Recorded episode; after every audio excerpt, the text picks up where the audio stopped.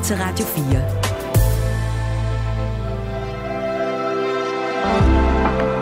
Velkommen til morgenrutinen. Din vært er Maja Hall.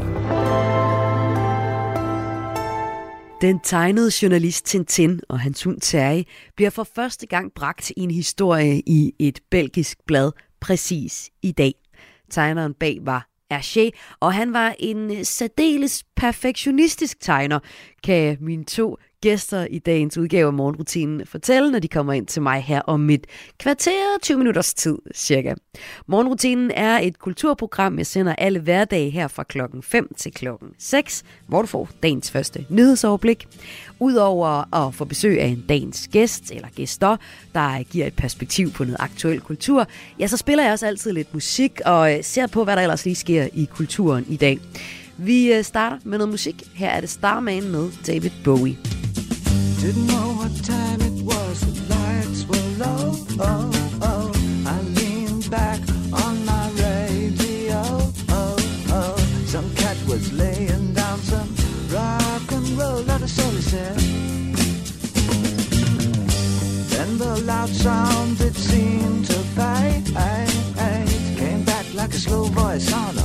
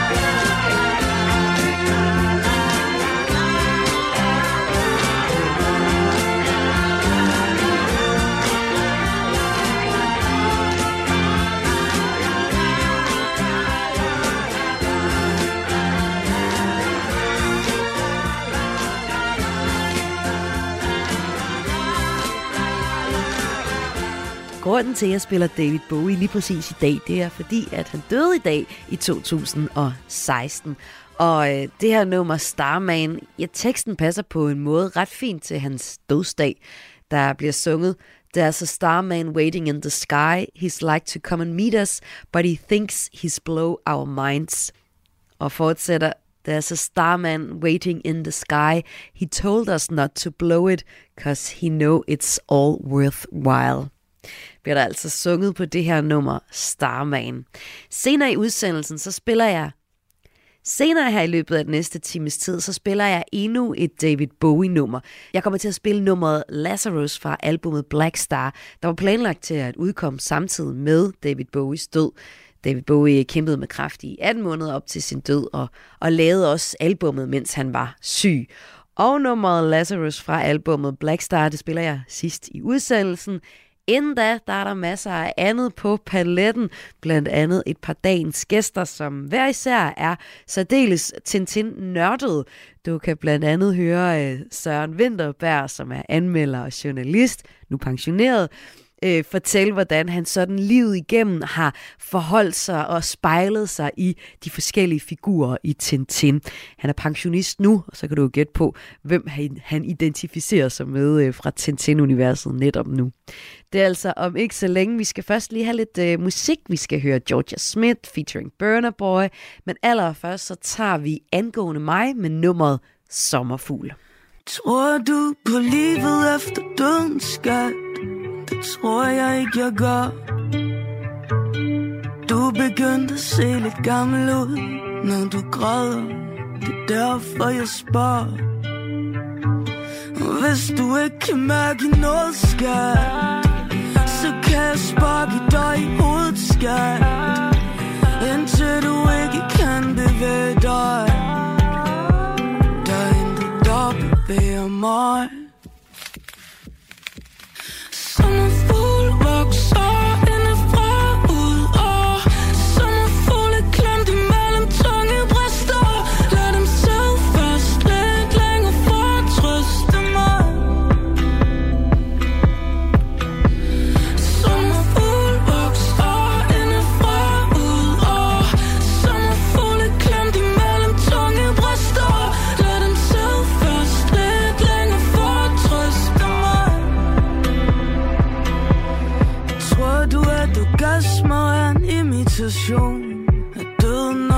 como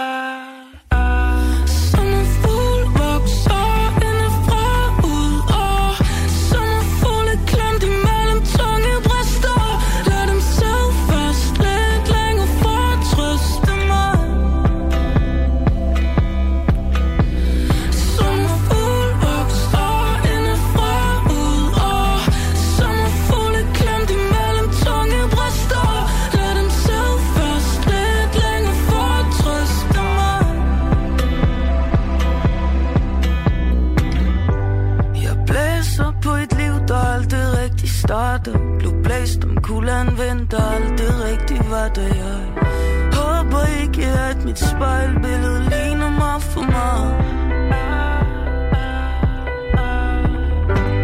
Jeg blæser på et liv der det rigtig starter. Blev blæst om kulden vendte det rigtig var det jeg Håber ikke at mit spejlbillede ligner mig for meget.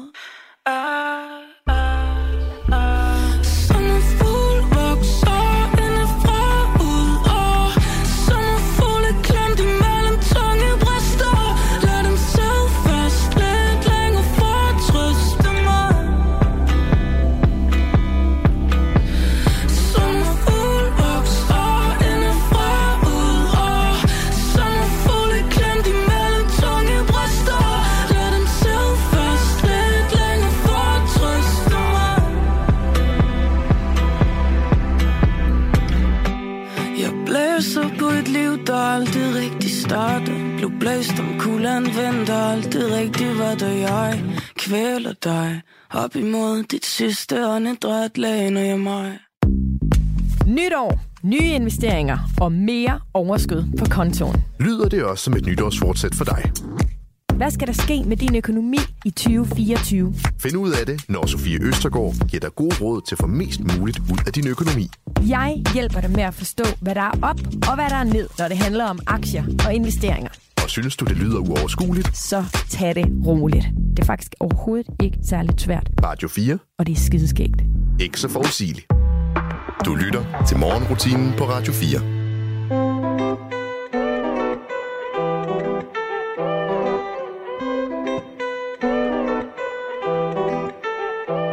I know you want me. Every day, not only when you're lonely. Yeah, you see, you think you know me, but you don't even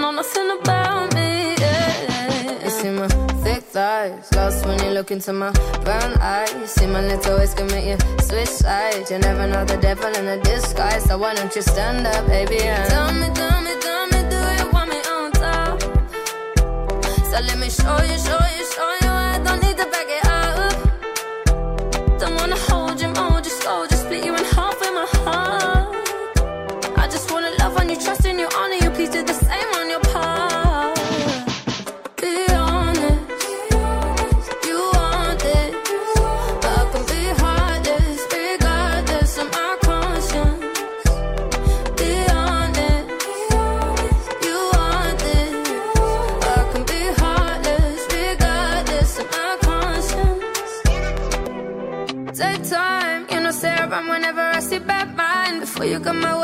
make you think twice. Look into my eyes,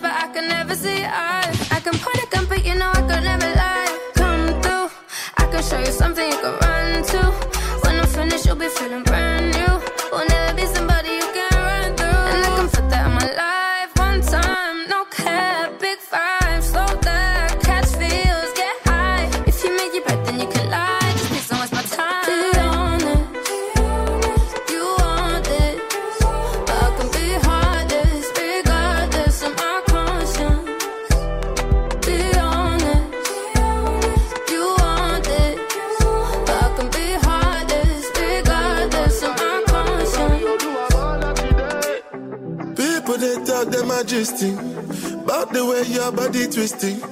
Make me lose control in a this boy. And it's happy cause I'm thinking of us.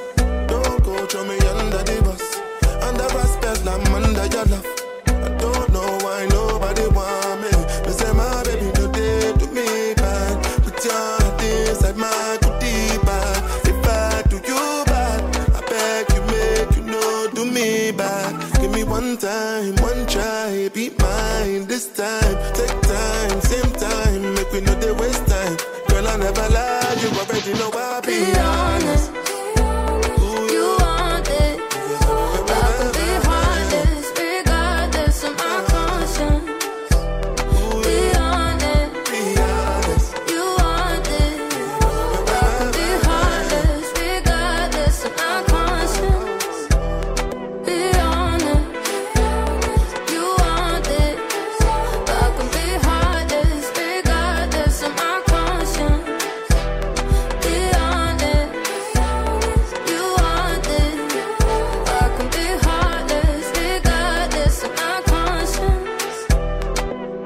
Her var det Georgia Smith featuring Burna Boy med nummeret Be Honest her i morgenrutinen på Radio 4, som du er tunet ind på.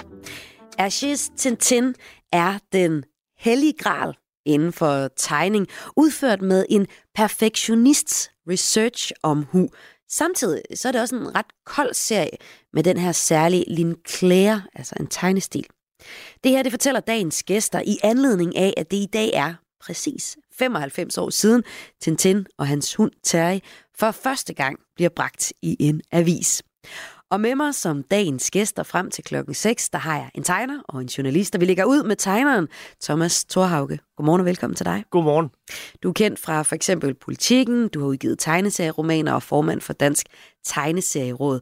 Og det er specifikt dig, der siger, at den også er en lidt kold serie, den her Tintin-serie. Ja. Hvad mener du med det? Jamen, det er jo selvfølgelig frækt at sige, fordi det er, det er jo højt elsket, og det, det, jeg må jo også straks øh, øh, ligesom sådan komme med en disclaimer og sige, altså jeg elsker den jo meget, meget højt, men når, når jeg lige siger, at den er kold, så har det noget med det, du lige selv sagde i indledningen at gøre, ikke? At, at den er så perfektionistisk, og den er så kontrolleret, og det, det, er, det er både kompositioner, men det er også helt ned i stregen, den her, man kalder Lin Claire, øh, altså den, den rene streg, øh, som, som, som er anderledes end, end de andre kendte tegneserier fra, fra den samme tid, altså Asterix og Lucky Luke, som, som havde meget mere sådan dynamisk streg og mere sådan øh, spjæt og øh, øh, gang i den. Altså det, det, det, er, det er mere køligt, og det er selvfølgelig også noget, serien blev, fordi den er også helt unik på den måde, øh, albumsen om Tintin, at, at, de, at de første historier er tegnet om flere gange, fordi at ophavsmanden øh, øh, simpelthen ikke var tilfreds med, hvordan det var, at det skulle passe ind i, den, i det senere udtryk. En lille smule ligesom øh, folk, der kender Star Wars, vil vide, at øh, George Lucas, ophavsmanden til den serie, også har gjort med de oprindelige serier, øh, øh den oprindelige serie fra slut 70'erne og start 80'erne, hvor der er blevet lavet om flere gange til fans øh, øh store diskussion. Og vi skal tale mere om det her, øh, det der perfektionisme, som ligger i Ashes tegnestil og øh, kunstnerstil i det hele taget. Men at den også er den her øh, kolde, perfektionistiske stil, har faktisk betydet for dig, at det var ikke den første tegneserie, du, du tog op, selvom du i den grad har været, øh, været glad for tegneserier helt fra du var lille. Hvornår, hvornår tog du fat i, i Tintin sådan? Jamen, altså, altså det, det er helt klart noget, jeg har læst hele tiden, men, men, men det er helt rigtigt, at, at, at det er noget, som selvom at det er eventyr-tegneserier, det er i hvert fald det, det mest er kendt for at være, og til en vis grad action og thriller, så, så er det jo, øh, øh, altså det er noget, der har tiltalt den mere voksne del af mig på en eller anden måde, fordi at, at når man begynder at dykke ned i Tintin, altså så, så er der faktisk en rigdom på spil, øh, jeg var lige ved at sige, mellem stregerne, øh, som, som, som, som der ikke er på samme måde i andre tegneserier, og det er endeløst fascinerende, og jeg tror også, det er derfor, at tegneseriefans omtaler Tintin som tegneseriehistoriens hellige gral på en ja. eller anden måde. Og det er det, det handler om i øh, den næste times tid, eller i hvert fald frem til klokken 6, altså den hellige gral inden for øh, tegneserie. Og det er den her Tintin-tegneserie, som er udgangspunktet for vores samtale i dag. Og øh, Thomas, du står ligesom for uh, tegnedelen af det, og vi skal nørde ned i blandt andet den her Lin Claire. Og så har jeg også uh, dig, Søren Vinterberg, journalist. Godmorgen og velkommen til dig. Godmorgen. Du har oversat 100-200 tegneserier cirka, og anmeldt tegneserier for politikken, og også oversat flere bøger om Hergé, der står bag øh, Tintin. Øhm, når du får beskrevet det som en, en kold serie, og at man kan se det sådan helt i tegnestilen, øh, hvordan han er perfektionist, spejler det så også sådan, øh, hvad skal man sige, værkerne som helhed, vil du sige sådan? Ja og nej. Øh, det er rigtigt, at øh, værkerne handler faktisk om øh, forholdet mellem pligt og lyst, først og fremmest, det, det er det grundlæggende tema i hele historien, og også den måde, figurerne står op over for hinanden på. Men øh, pligten er jo så det, der skulle stå for det kolde og det sterile, den sterile streg og så videre. Men øh, ikke desto mindre, så er der en mægtig varme i den serie, og det øh, skyldes selvfølgelig først og fremmest det ord, vi endnu ikke har nævnt, nemlig humoren i, i serien. Hvordan kommer den til udtryk? Den kommer til udtryk som en overbærende, venlig øh, latterliggørelse af øh, alle vores mest menneskelige træk. Som for eksempel? som for eksempel Haddocks øh, hang til alkohol mm. og hans øh, selvhøjtidelighed, som overgås af øh, Dupont og Duponts selvhøjtidelighed, som igen overgås af professor Thornes Holst tunghørhed og øh, Madame Castafiores øh, totale selvoptagethed, øh, selvom hun tror, at hun er optaget af alle andres behov. Og her får du også sat navn på nogle af alle de bifigurer, som eksisterer i Tintin-universet, og som i den grad også er øh, Tintin. Fordi øh, en ting er Terje og vores øh, hovedperson Tintin og deres eventyr, men alle de her folk rundt omkring, det er også dem, som I begge to fremhæver som nogle af dem, der giver serien, nemlig alle de her forskellige følelser og dualiteten mellem pligten og lysten, som du beskriver her, Søren Winterberg, som det gennemgående tema. Det skal vi øh, nørde ned i i den næste times tid. Tak fordi I vil, være, I vil komme ind og tale om Tintin her i morgenrutinen. Og øh, vi starter med lidt musik, inden vi øh, kigger lidt mere på øh, de her figurer og, og Tintin i det hele taget. Her er det lyden af livet med Barcelona.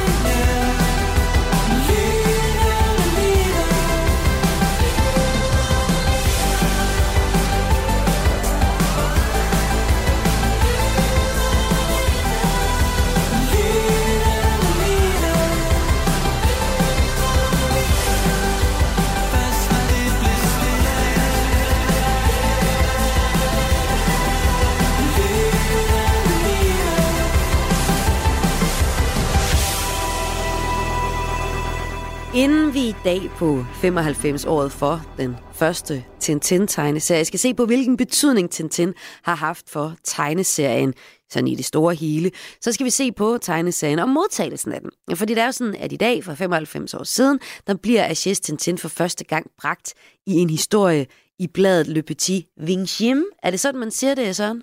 Ja, Vangem. Vingiem. Ja. Nå, det var. Tæt på. Ja, næsten. Ja. ja. Men hvad er det for et magasin, det bliver bragt i? Det er et tillæg til øh, det store dagblad Le 20 Siècle, som er et stort belgisk dagblad, og øh, øh hver torsdag fulgte så et børnetillæg med denne her øh, dagblad. Og øh, det viste sig meget hurtigt, at da øh, det begyndte i 1928-29 der, der øh, fordoblede avisen meget rask sit oplag på torsdagene, og ikke alle de andre dage.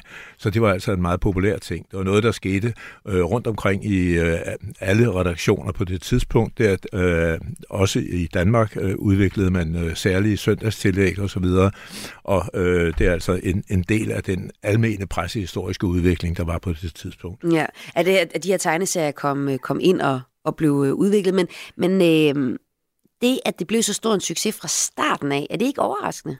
Jo, det er det for så vidt, fordi det var ikke specielt godt tegnet, som Thomas var inde på, så øh, forbedrede Tintin sin tegnstil øh, gevaldigt øh, i løbet af de næste år. Men der var det særlige ved det, at det var en belgisk tegneserie, og den havde talebobler, ikke teksten nedenunder billederne, som man havde været vant til indtil da, især fra nogle af de amerikanske serier. Der er sikkert mange, der kender Prins Valiant, som har teksten nedenunder tegningerne.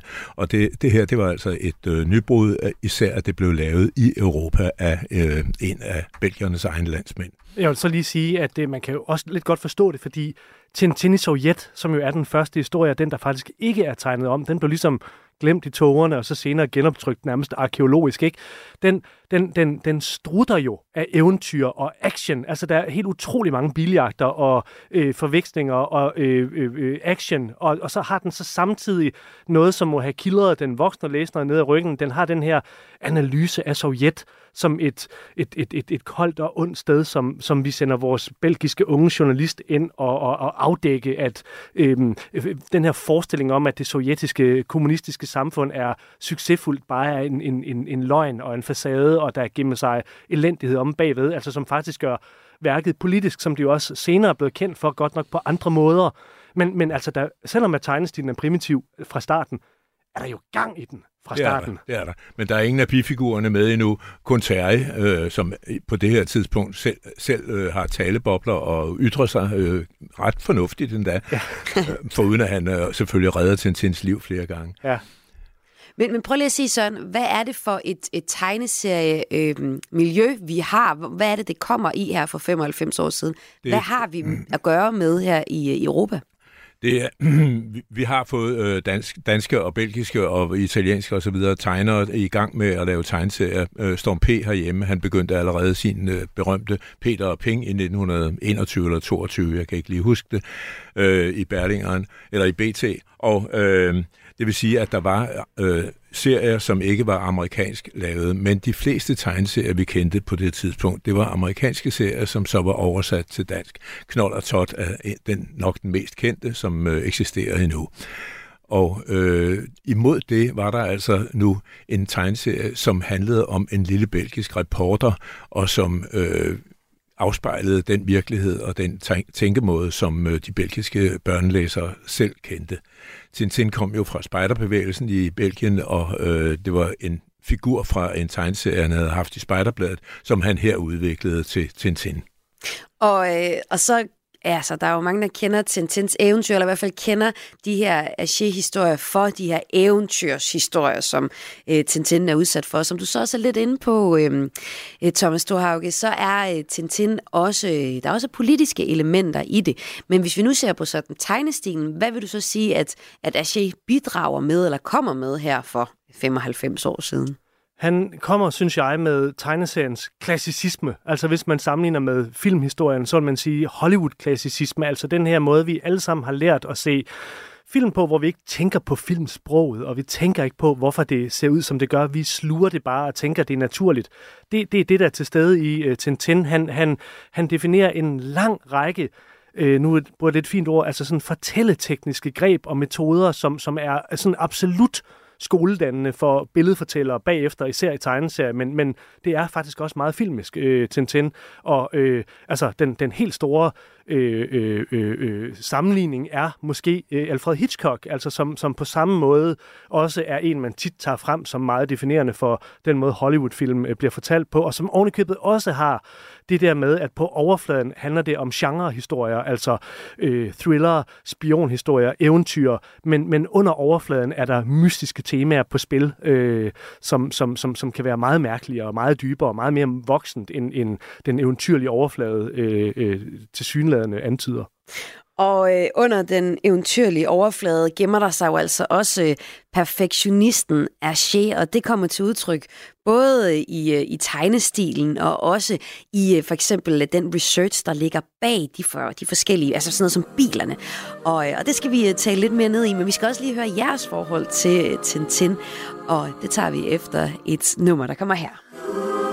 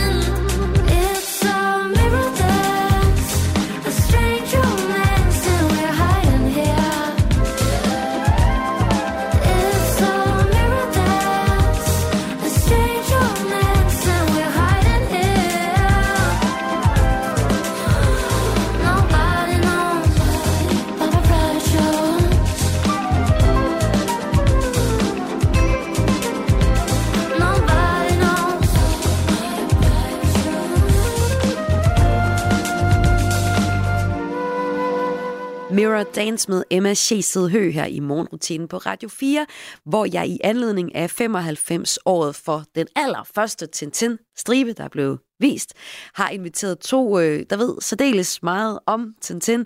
En øh, anmelder, Søren øh, Winterberg, og øh, journalist også, og en tegner, Thomas Thorhauge. Altså, hvor ligger jeres øh, kærlighed til øh, Tintin-universet henne? For mit vedkommende har, Søren, det flyt, ja. har det flyttet sig. I 1949 læste jeg et blad, der hed Konkylje, og der optrådte sin, sin første gang på dansk.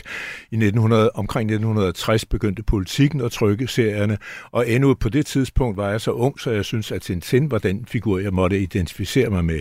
Men efterhånden ja. er jeg jo selvfølgelig kommet til at identificere mig med kaptajn Haddock i stedet for, da jeg indså mine egne svagheder, og øh, også mærkede mit eget temperament øh, overstige Tintins ret cool fremtræden øh, mere og mere.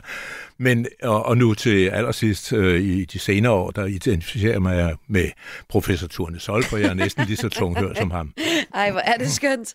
Men, men i det, så, så er der jo også, ligger der også en eller anden erkendelse i, også hvad Tintin rummer, som du siger, den her pligt og lyst. Prøv lige at uddybe, hvordan er det, man ser det i, i tegnestilen, eller i, i tegneserien i det hele taget, som øh, Søren Vinterberg? Ja, man ser det jo i fordelingen af egenskaber hos personerne. Tintin er den pligtopfyldende. Øh, jeg ved godt, at man ikke er spejder, kan være mange slags, men, men hvis man siger, at han er en, en spejderdreng, så har man alligevel nogle af trækkene i ham. Han er så pligtopfyldende og disciplineret og altid på den rette side af, af øh, moralen osv., mens alle de andre personer giver efter for deres driftsgennembrud af forskellige slags. Altså, de, de lader sig styre af deres lyster eller deres svagheder på en helt anden måde. Og den modstilling, den ser man så aller tydeligst i det album, der hedder Tintin i Tibet, hvor den endda er flyttet over til Terje. Terje ligger på et, på et tidspunkt har, er, ligger Tintin op i bjergene og er bevidstløs, og har skrevet et brev, øh, der, som Terje skal løbe ned til et øh, lama-kloster med. Men øh, Terje kommer på vejen forbi en kæmpemæssig jakokseknogle, og sådan et kødben af den størrelse, det er jo altså svært at løbe forbi for en, for en hund. Der ser man så Terje sidde i en rude med øh, to tankebobler over sig. En djævleterje og en engleterje, som repræsenterer selvfølgelig lysten og pligten over for hinanden. Og hvad sker der? Der sker selvfølgelig det, at lysten vinder, og Terje sætter tænderne i den, det vidunderlige kødben, mens øh, beskeden til lagmærerne flagrer bort i med vinden. Det er ikke så godt. Hen over Himalaya. og, øh, og det, øh, Søren, Søren Vinderberg, der fortæller jo så også ligesom, hvad, hvad der er temaet i, øh, Tintin-serien i det hele taget er jo, du gav også også lige, hvor, hvad, hvad du har sådan, gennem livet har set af styrker, og hvem du har identificeret dig med, fra uh, Tintin selv til uh, Turne Søjle her. Må jeg, i, må jeg lige tilføje ja. en enkelt ting? Ja, det afspejler fuldstændig Hergés egen situation ja, på det tidspunkt. for det skal vi også ind på, og, uh, og bare så vi ikke glemmer dig, Thomas Storhauke, vi skal også høre din uh, favoritdel af Tintin, og dykke ned i den her Lin Claire, den her tegnestil, som er så perfektionistisk, for den kunne jeg godt tænke mig at dele, lukke lidt op for nu, og, og vi bliver så derfor lige ved dig, Søren Winterberg, fordi hvis vi ser på Hergé, der står bag Tintin, så er han perfektionisten. Prøv lige at forklare, hvordan han er det. Ja, det er han jo ved, for eksempel ved den research, som vi, du lige var inde på for lidt siden, at øh, han, når han tegner en bil, så skal det være en ganske bestemt model. Der er jo øh, folk her også i Danmark, der, der findes et særligt AG-selskab med 12 apostle, som øh, går op i øh, spørgsmålet om, hvilken bilmodel der forekom på side 42 i Ej, det her album det? og så videre. Ej. Og som kan det udenad, ja. vil jeg mærke. Det kan jeg overhovedet ikke. Men jeg har nu heller aldrig været så interesseret i bilmodeller. Det er ligesom med kongehuset. Men øh, ikke desto mindre, så øh, researchede Tintin altså alt muligt. Han havde et kæmpemæssigt... Ja, Archie selvfølgelig. Ja, ja. Han havde et kæmpemæssigt arkiv af udklip, som han havde fra alle mulige blade. Blandt andet National Geographic, som også Karl Baxter tegnede Anders And, øh, hele tiden skovede øh, billeder fra. Og Thomas Thorhauge, som tegner sig, nu får øh, du ligesom anmelderens øh, perspektiv på, hvad der ligger af research bag de her tegneserier. Hvad betyder det, at der er researchet så meget, så bilmodellerne stemmer overens, og det her med, at Aché også gentegner en masse tegneserier, fordi de skal se perf- perfekte ud. Nu bruger jeg ordet, ikke? Men, men hvad, hvad, hvad betyder det egentlig for tegningen, vil du ja, sige? Altså, det betyder på den ene side, at der kommer sådan nogle selskaber, som dem Søren snakker om, som opdager det der, ja, og, og dyrker det på sådan en, ja, en vanvittig nørdet måde, ikke?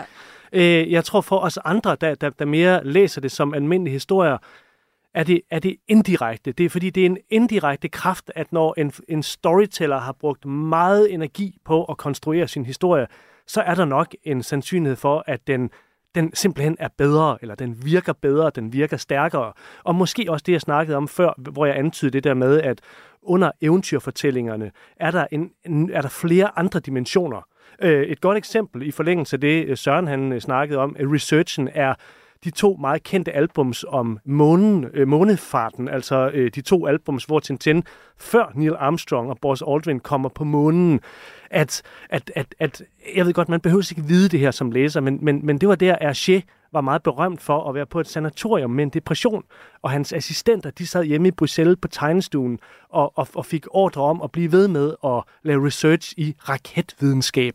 Og det album, er øh, det dobbeltalbum. Altså i det første album, der, der sker der altså helt utroligt lidt. Og altså, jeg, jeg vil nærmest ikke tøve med at sige, at det er faktisk lidt kedeligt. Men, men det er meget teknisk til gengæld. Og så er der netop en klangbund af depression i albummet. Altså der er, der er noget, noget med det kolde univers og den kolde måne, og det er sådan, vi er mere over i sådan fornem kunst her på en eller anden måde. Det, det subtile, det er antydet. Du kan ikke helt pege på at sige, det er der, det er der, det er der. Der er godt nok en, øh, der er en forsker, der begår selvmord, det, det er faktisk meget dramatisk, som simpelthen tager billetten ved at åbne døren til rumskibet og kaster sig ud i rummet og bliver opslugt af intetheden, det, den kolde intethed, og, og, og efterlader sig jo et selvmordsbrev, som meget berømt blev censureret øh, af de katolske censurmyndigheder, fordi det simpelthen var for ateistisk, tror jeg. Altså, det er ligesom om, at der var en, der ligesom sagde, nu overgiver mig til intetheden, og det, det går ikke at sige en børnetegneserie på det her mm. tidspunkt. Men, Nej, det men, er det, der er vildt, når, når du beskriver alt det her, så det, det er jo målrettet børn. Ja, ja, jamen, det er det. det, er det. Og, og, og, og, men, og det er det, det jo ikke rigtig er længere. Altså, Tintin dyrkes i dag jo meget mere af, af, af voksne. Altså, man kan godt sidde og læse op for børnene, det dur stadigvæk, men der er meget snak i taleboblerne, og, og der er en, en form for velgjort omstændighed i den måde, det fungerer på, som måske ikke føles øh, hypermoderne, men, men som stadigvæk er klassicisme. Med det mener jeg, at det er noget, der ligesom sådan, indtil videre i hvert fald, trodser tidens krav til, hvordan underholdende fortællinger de skal flikke sammen. Det er stadigvæk saftigt og, og, og fuld af kraft. Og så øh, er det jo også noget, du selv er begyndt at dyrke. Ikke måske den ekstreme perfektionisme, men den her klare, enkle streg, hvor der ligesom i, øh, i Achés øh, historie om Tintin også er humor, men der er også en øh, Lin Claire, og den skal vi tale om lige efter det her nummer, det hedder Føles Godt med Uro og Mægtes. De siger, var der trylle drik i vandet, der hvor du er vokset op. Nu var alle ting, der gjorde mig uforståelig,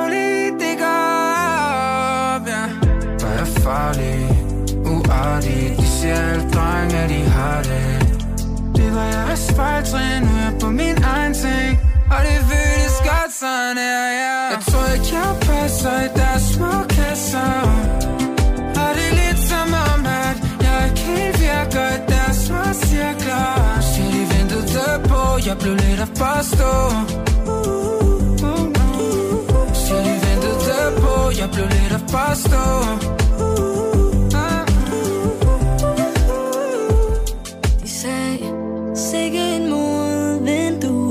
Så langt dertil.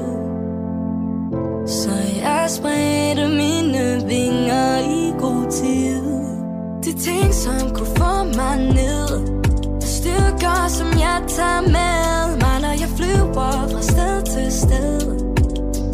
Og det føles godt.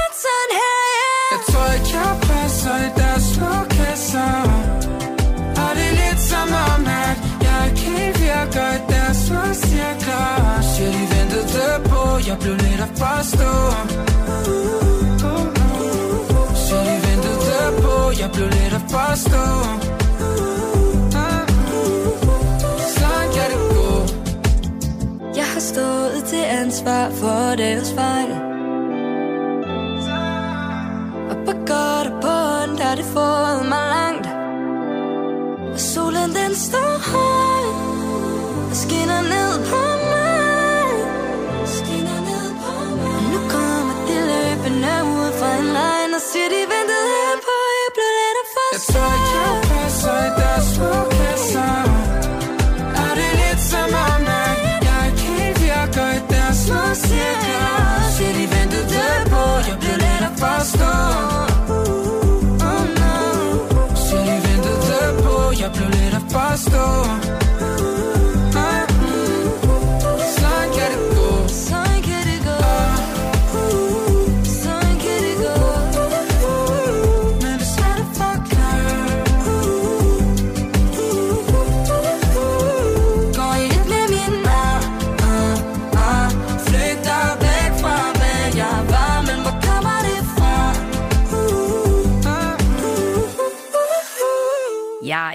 er det første gang Tintin og hans hund Terje kan ses. Det er for 95 år siden. Det er en belgisk avis, og øh, der var succes fra starten, og det er stadig et storværk. Mine to gæster i dag i morgenrutinen peger på, at øh, Hergé er, hvad Hitchcock er for film. Det siger du, Thomas Thorhauge, og Søren Winterberg. Du har også med rosenord beskrevet, hvordan øh, Hergés øh, Tintin har haft en stor betydning og er et, øh, et stort værk også i dag. Men øh, nu spurgte jeg dig før, Søren, øh, hvordan du har identificeret dig og øh, har brudt dig om Tintin gennem tiden. Thomas, hvad er det, du godt kan lide ved, øh, ved Tintin? Altså nu kan jeg overhovedet ikke top øh, Sørens øh, fremragende redegørelse for øh, at spejle sig til Tintin, så, så jeg vil gå et helt andet sted hen og sige, altså netop da jeg var barn, øh, var det nogle andre tegneserier, nogle andre tegninger, der optog mig, dem, der var øh, sådan på overfladen mere sprudlende og mere dynamiske. Øh, for eksempel Asterix, øh, som, som, som, som jeg virkelig synes var, var en hestblæsende tegnet tegneserie. Det, det er den ved Gud også. Øh, men, men Tintin er jo noget helt anderledes. Men jeg vil så netop sige, både som læser, men også som tegner, kan jeg jo altså, det er jo sjovt at se sig selv over skulderen og se, at på en eller anden måde er der sket en tintinificering af, af det, man render og laver. Og, og jeg ved ikke helt, hvordan det er kommet, men, men, men jeg tror, at det der, jeg snakkede om før, det der med, at, øhm, at man i større grad sætter sin lid til det, måske det mere analytiske, at man sidder længere tid med en tegning, man kigger på tegningen, når man kigger på elementerne, og øh, når man tegner digitalt, øh, som jeg gør, så er det nemmere, end det var tidligere at flytte rundt på elementer, indtil at man synes, den fortælling, man, man, man ønsker at, at kolportere videre i sin tegning, den ligesom er på plads. Så, så jeg genkender virkelig den der øh, perfektionisme, at, øh, altså, som, som jo aldrig må blive syg, fordi altså, så bliver det dekadent og, og mærkeligt og menneskefjendsk og alt sådan noget, ikke? Men, men at man, man, man, man virkelig sidder med det lang tid, og man gør så meget, mange tanker om en tegning, som, som man ved, at mange mennesker vil kigge på, øh, øh måske endda med et smil, men, men, men at se som noget meget enkelt, fordi det altid ender med at se enkelt ud, men, men det, var, det var svært at lave. Og det kan man også se på... Øh, Hergés egne skitser, altså han tegnede jo figurerne til sidst, der havde assistenter til at tegne biler og baggrund og sådan noget. Man kan se, at selvom at Tintin på en eller anden måde er i den kategori af tegninger, man vil kalde punktum, punktum, komma, streg, så er han svær at tegne. Altså, det, det, det er faktisk, altså, lytterne kan jo prøve at sætte sig ned og, og tegne Tintin fra, fra hovedet, og så se, hvor meget de rammer, ikke? Altså, det, det er virkelig svært. Og, og beskriver du her jo faktisk det, der hedder Lin Claire, altså den her enkle tegnestil. Ja, Ja, altså den er jo, øh, den er, den er jo, øh, der er flere facetter af den, ikke? Altså den, den, den, den måske enkleste, det er det der med at kigge simpelthen på stregen, som er lavet med det, der hedder en døbpen, ikke? Og det, det er de fleste tegneserier, men, men, men øh, hvis man for eksempel, hvis lytterne genkalder sig Asterix' næse, så, så vil man måske have bemærket, at stregen den starter med at være helt tynd, og så slår den en stor cirkel, fordi Asterix har en meget stor rund næse, og så bliver stregen meget tyk, og så bliver den tynd igen.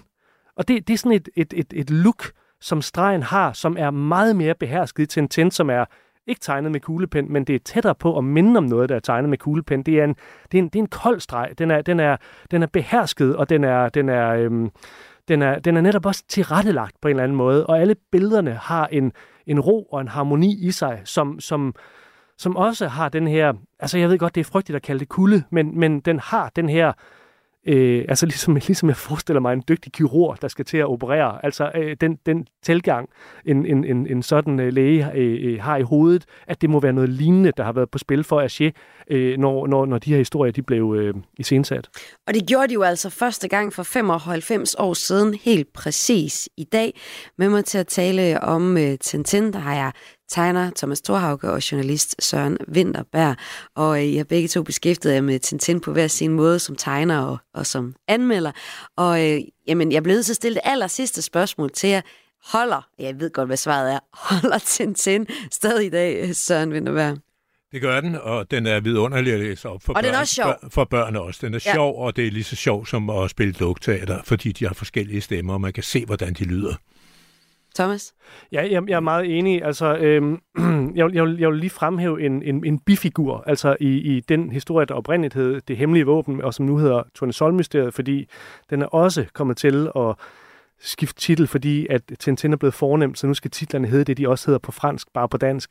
Øh, og, og, og der er der altså en bifigur, en italiensk fartdjævel, der hedder Alfredo Arturo Benedetti Cartofoli di Milano, som er, som er en, en, en utrolig velklædt øh, øh, italiensk gentleman, som kun, så vidt jeg ved, optræder i fem sider, men som er en Altså en guddommelig morsom karakter. Altså det er bare fordi, det var mig, der sagde, at det var koldt. Ikke? Altså jeg vil meget gerne lige også slutte af med at være på vognen over, at det virkelig også er sjovt, og det virkelig er eventyrligt.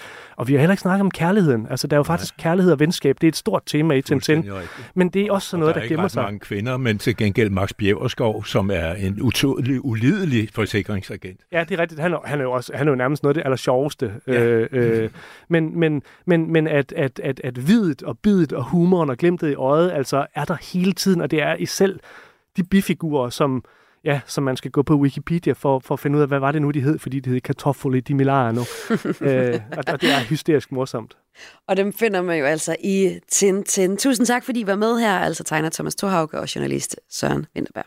Tak. tak. Og til at runde udsendelsen af, ja, så får du et nummer med David Bowie. Vi skal høre Lazarus fra albumet Black Star, der var planlagt til at udkomme samtidig med hans død, som var præcis i dag i 2016.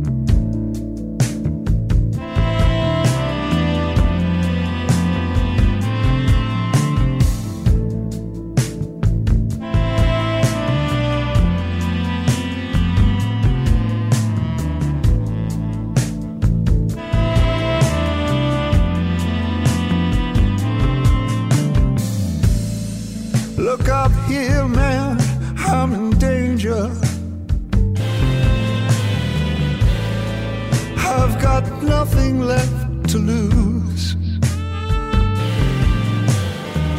I'm so high it makes my brain whirl. Drop my cell phone down below.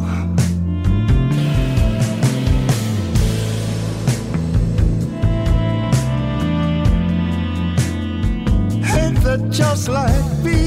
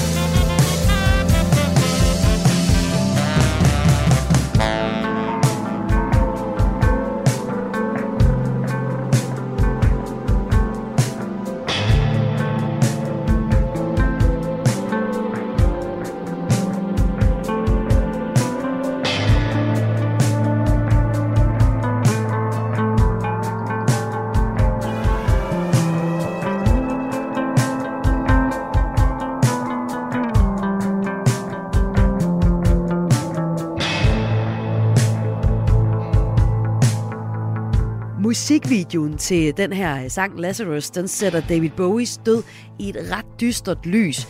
Fordi når man ser videoen, så ser man Bowie i en hospitalseng med bind for øjnene i et øh, stort sort skab af, af en slags.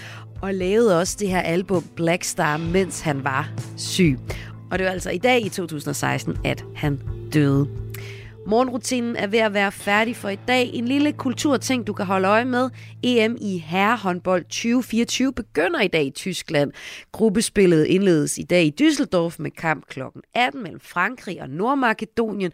Og 2025 mellem værtslandet Tyskland og Schweiz. Og øh, Danmark er med i gruppespillet, spiller første kamp i morgen. Og hvis man ikke sådan lige er sportstypen, men godt kan lide at se nogen vinde, så tror jeg da i hvert fald, man skulle se med i morgen, fordi Danmark er spået ret gode chancer i det her EM. Men nok om EM i herrehåndbold. Nu får du et nyhedsoverblik. Det er nemlig slut fra mig her på morgenrutinen. Jeg hedder Maja Hall, og jeg er tilbage igen i morgen. Kan du have en dejlig onsdag. Du har lyttet til en podcast fra Radio 4. Find flere episoder i vores app, eller der, hvor du lytter til podcast. Radio 4. Ikke så forudsigelig.